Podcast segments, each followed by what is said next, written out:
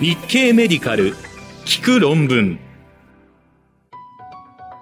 日経メディカル聞く論文日経メディカル編集部が厳選した海外医学論文のエッセンスをコンパクトにお届けします。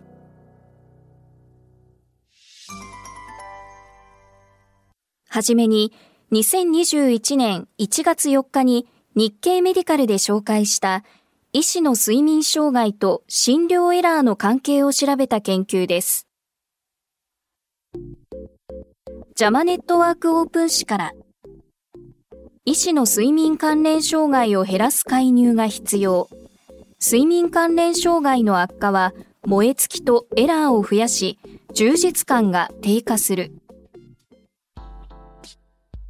アメリカ・スタンフォード大学の研究グループは、アメリカの大学病院に勤務する医師たちを対象に調査を行い、睡眠関連障害がひどくなるほどバーンアウトする医師の割合が増加し、職業的充実感が低下して診療でのエラーが多くなると報告しました。結果は2020年12月7日のジャマネットワークオープン誌電子版に掲載されました。医師は夜勤を担当する機会があり、勤務時間が予定以上に長くなる機会も多く、睡眠関連障害が生じやすい職業の一つです。睡眠障害とバーンアウトなどの関係を検討した小規模な研究はこれまでにもありましたが、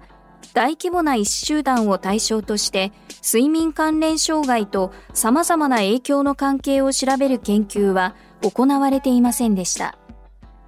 そこで著者らはアメリカの大学病院に勤務する医師を対象に睡眠関連障害と職業的ウェルネスの関係、及び自己申告による臨床的なエラーとの関係を検討する横断研究を実施することにしました。対象となったのは、アメリカ国内の大学病院11の施設で行われた健康調査に参加した1万9384人の主治医レベルの医師と、それらの医師の指示のもとに働く研修医レベルの7257人です。2016年11月から2018年10月までの期間に実施されました。睡眠関連障害スコアの平均値は16.9でしたが、これを研修医に限定すると20.7になりました。12種類の専門分野別では、主治医レベルの医師で睡眠関連障害スコアが最も高かったのは救急医で、最も低かったのは耳鼻咽喉科や眼科を含む外科系専門医でした。対照的に研修医では外科系専門医の睡眠関連障害スコアが最も高かったということです。多変量ロジスティック回帰モデルで性別、主治医と研修医、専門分野を調整して分析を行ったところ、睡眠関連障害と臨床的に意義のあるエラーのリスクの間に容量反応関係が認められました。睡眠関連障害を無視できるレベルだった医師を基準にすると、睡眠関連障害が中等度だった医師のエラーのオッズ比は1.66、高度だった医師では2.41、非常に高度だった医師では2.94でした。これらの結果から著者らは、医師の睡眠関連障害はバーンアウトの増加、職業的充実感の減少と臨床エラーの増加に関連していたため、医師たちの睡眠関連障害を減らす介入が必要だと結論しています。詳しい内容は日経メディカルオンラインの海外論文ピックアップをご覧ください。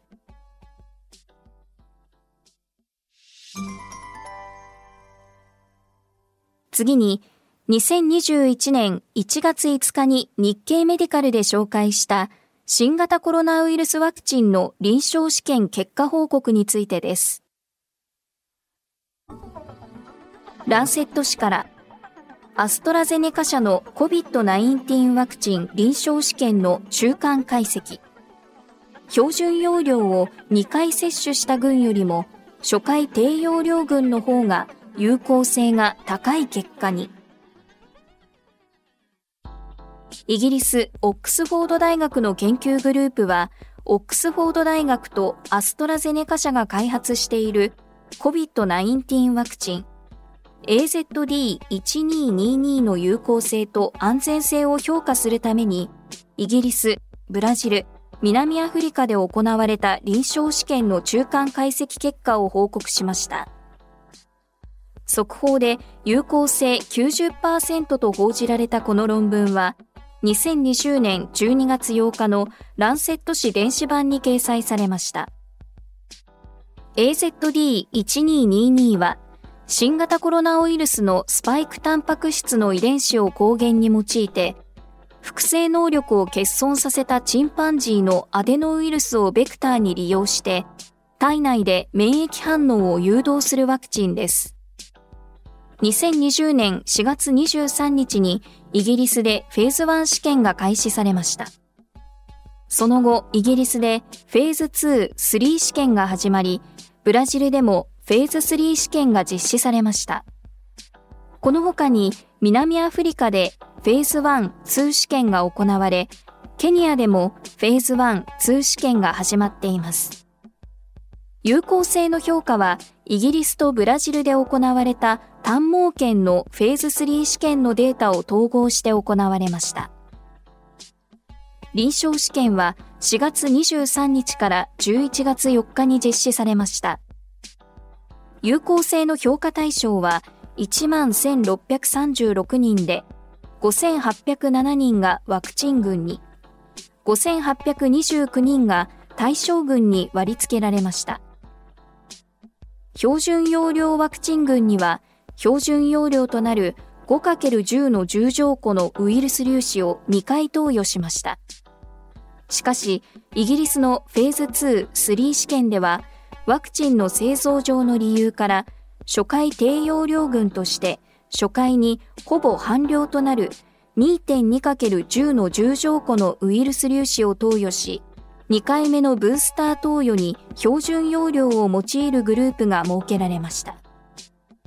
期間中にワクチン群5807人中0.5%にあたる30人と対象群5829人中1.7%にあたる101人が COVID-19 を発症したと診断されました。ワクチンの有効性は70.4%でした。この結果を標準容量ワクチン群と初回低容量ワクチン群に分けて解析すると、標準容量ワクチン群では4440人中0.6%の27人が COVID-19 を発症していて、対象群4455人中の発症者は1.6%の71人で、ワクチンの有効性は62.1%になりました。一方、初回低用量ワクチン群では、ワクチン群1367人中0.2%の3人と、対象群1374人中2.2%の30人が感染していて、ワクチンの有効性は90%になりました。ワクチン群では4440人中0.6%の27人が COVID-19 を発症していて、対象群4455人中の発症者は1.6%の71人で、ワクチンの有効性は62.1%になりました。一方、LDSD コホートではワクチン群1367人中0.2%の3人と、対象群1374人中2.2%の30人が感染していて、ワクチンの有効性は90%になりました。初回低用量ワクチン群の有効性が非常に高かったことについて、著者らは偶然である可能性は否定できないとしつつ、今後も初回低用量ワクチン群の感染者発生を注視していく計画だということです。なお、安全性については、7万4341人月の追跡で、ワクチンの安全性のプロファイルは良好であることが示されています。詳しい内容は日経メディカルオンラインの海外論文ピックアップをご覧ください。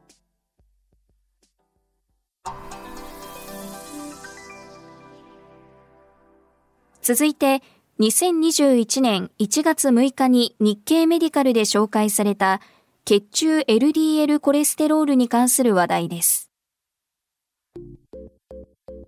ブリティッシュメディカルジャーナル誌から総死亡率が最も低い LDL コレステロール値は 140mg パーデシリットルか20歳から100歳の一般市民を対象にしたデンマークの大規模コホート研究。デンマークコペンハーゲン大学病院の研究グループは、デンマーク国民を対象とした前向きコホート研究である Copenhagen General Population Study のデータを利用して、LDL コレステロール値と総死亡率や死因特異的死亡率の関係を検討し、総死亡率が最も低くなる濃度は 140mg パーデシリットル程度と推定しました。結果は2020年12月8日のブリティッシュメディカルジャーナル誌電子版に掲載されました。LDL コレステロールはアテローム性動脈硬化症と心血管疾患の危険因子で LDL コレステロール高値は将来のアテローム性心血管イベントを予測することが知られています。また、脂質効果薬に関する臨床試験の多くが LDL コレステロールが下がれば、その後のアテローム性心血管イベントのリスクは低下することを示しています。しかし、LDL コレステロール低値と総死亡率の関係について検討した研究では、結論が一致していません。また、総死亡リスクが最も低くなる LDL コレステロール値は明らかではありませんでした。そこで著者らは、一般にデンマーク国民を募集団として、LDL コレステロール値と総死亡の関係を明らかにし、総死亡リスクが最も低い LDL コレステロール値を検討するコホート研究を計画しました。登録されたのは、コペンハーゲン市在住の年齢20歳から100歳までの市民10万8243人、中央値9.4年、延べ100万2361人年の追跡で、10万8243人のうち10.5%の1万1376人が死亡していました。主要評価項目は総死亡に設定、副次評価項目は死因別死亡とし、心血管疾患死亡、がん死亡、それ以外の原因による死亡について検討しました。横軸を LDL コレステロール値、縦軸を総死亡率の多変量調整ハザード比として表すと、これらの関係は U 字型の曲線になり、LDL コレステロール値は低すぎても高すぎても総死亡率の増加と関係していました。LDL コレステロール値低下に伴う総死亡リスクの上昇は性別に関わりなく認められました。対象者を65歳以下と65歳超えに層別化すると、65歳以下の集団の方が LDL コレステロール低地者の死亡リスクは高かったということです。次に参加者を脂質効果薬の使用の有無で分けて分析しました。使用していなかった9万5218人では LDL コレステロール値と総死亡率の関係は参加者全体と同様の U 字曲線を描きましたが LDL コレステロール低地者と高地者の死亡リスク上昇はより顕著になりました。一方で、脂質効果薬を使用していた1万3025人では U 字曲線は緩やかになり、LDL コレステロール値がどのレベルであっても、ハザード比の95%信頼区間に1.0が含まれ、死亡リスクに優位な増加が見られませんでした。総死亡リスクが最も低くなる LDL コレステロール値は対象者全員と脂質効果薬を使用していない人々では 140mg パーデシリットルでした。脂質効果薬を使用している人では 89mg パーデシリットルになりました。男女を問わず、どの年代でも同様の結果を示しましたが、例外は脂質効果薬を使用している男女で、死亡リスクが最も低くなる LDL コレステロール値は、男性が 105mg パーデシリットル、女性は 74mg パーデシリットルでした。これらの結果から著者らは、一般人の母集団では LDL コレステロール値が高すぎても低すぎても総死亡率の増加と関連が見られました。最も死亡リスクが低くなる濃度は 140mg パーデシリットルだったため、他の研究でも同様の結果が得られれば、公衆衛生上の重要な指標になると結論しています。詳しい内容は日経メディカルオンラインの海外論文ピックアップをご覧ください。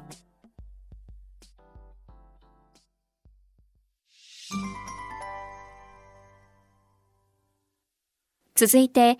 2021年1月7日に日経メディカルで紹介された COVID-19 による死亡の危険因子を調べた研究です。ジャマネットワークオープン誌から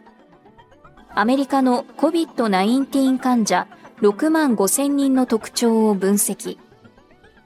感染前からスタチンや ACE 阻害薬を使っていた患者は院内死亡率が低い可能性。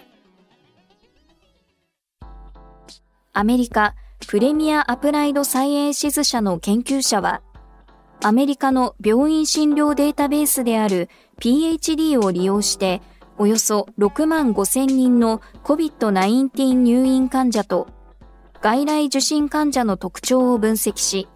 院内死亡の危険因子として最も強力なのは高齢であり、肺血症や急性腎不全を起こした患者は死亡リスクが高く、スタチンや ACE 阻害薬を使用していた患者の死亡リスクは低かったと報告しました。結果は2020年12月10日のジャマネットワークオープン誌電子版に掲載されました。この研究では PHD を利用し、全米の急性期病院592の施設で2020年4月1日から5月31日までに COVID-19 と診断された診療記録がある患者全員を対象にデータを抽出しました。期間中に COVID-19 の診断が確定した患者は6万4781人で、このうち45.5%の2万9479人が外来で治療を受け、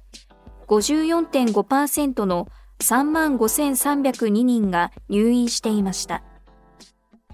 全体では11.4%の7355人が死亡していて、入院患者の院内死亡は20.3%の7164人でした。入院患者のおよそ6人に1人となる15.9%の5625人が侵襲的換気を受けていて、19.4%の6849人が ICU に入院していました。多変量ロジスティック回帰モデルを用いて検討したところ、院内死亡の危険因子として最も強力だったのは高齢で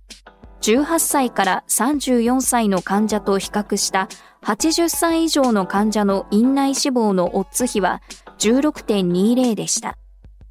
また、女性の入院患者に比べ、男性の入院患者の院内死亡のオッズ比は1.18と優位差を示しました。民族では白人と比べた黒人の入院患者の死亡のオッズ比は0.75と低かったということです。院内死亡のオッズ比が低かった使用薬は、スタチン0.60、ACE 阻害薬0.53、カルシウム拮抗薬0.73などでした。ビタミン C または D のサプリメントの使用もオッズ比0.89で死亡リスクが減少していました。急性合併症の中でそれを経験しなかった患者に比べ経験した患者の方が院内死亡リスクのオッズ比が優位に高かったのは肺血症3.34、急性腎不全2.46、高カリウム結晶2.28、アシドーシス1.85、急性肝障害3.58、神経障害1.23でした。スタチン、ACE 阻害薬、カルシウム拮抗薬、ビタミン C または D の使用は、入院患者の院内死亡リスクの低下に関連が見られたため、今後はランダム化比較試験でメリットを調べる必要があると著者らは結論しています。詳しい内容は日経メディカルオンラインの海外論文ピックアップをご覧ください。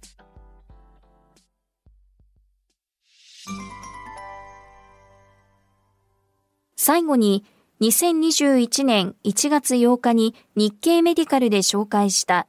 新型コロナの家庭内感染に関する話題です。ジャマネットワークオープン誌から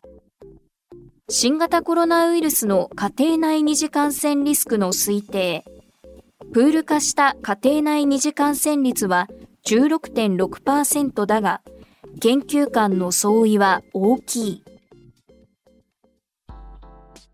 アメリカ・フロリダ大学の研究グループは新型コロナウイルスの家庭内での二次感染率を推定し、危険因子を同定しようと考えて、系統的レビューとメタアナリシスを実施しました。その結果、新型コロナウイルスの家庭内二次感染率は16.6%で、配偶者の二次感染リスクが家庭内で最も高かったと報告しました。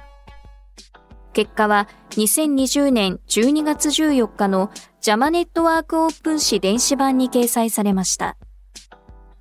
対象としたのは2020年10月19日までにパブメドに登録された文献の中で家庭内での二次感染率を報告していたオリジナルデータの研究で54件、参加者は合計で7万7758人について解析しました。プール解析した同一住居内二次感染率は16.4%で、家族内では17.4%になりました。それらを合わせた家庭内二次感染率は16.6%でした。最初の感染者に症状があった場合の家庭内二次感染率は27件の研究が報告していて、18%だったのに対して最初の感染者が無症状、または発症前だった場合については、4件の研究が報告していて、0.7%と低かったということです。同居家族を成人と小児に区分けして二次感染率を報告している15件の研究論文を解析すると、成人の接触者の家庭内二次感染率が28.3%なのに対し、18歳未満の小児では16.8%でした。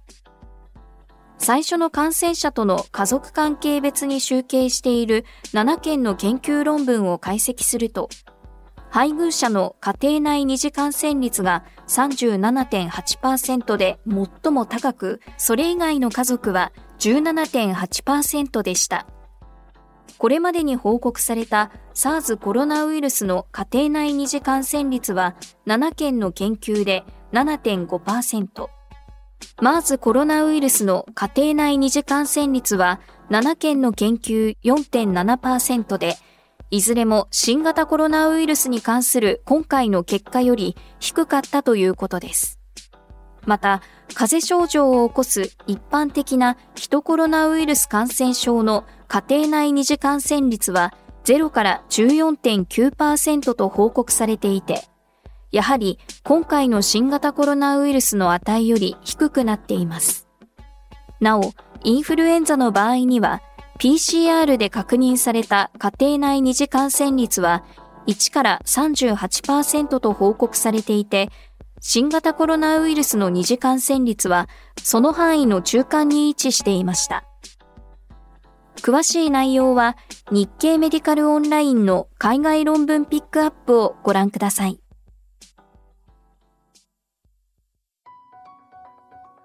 日経メディカル聞く論文。次回もお楽しみに。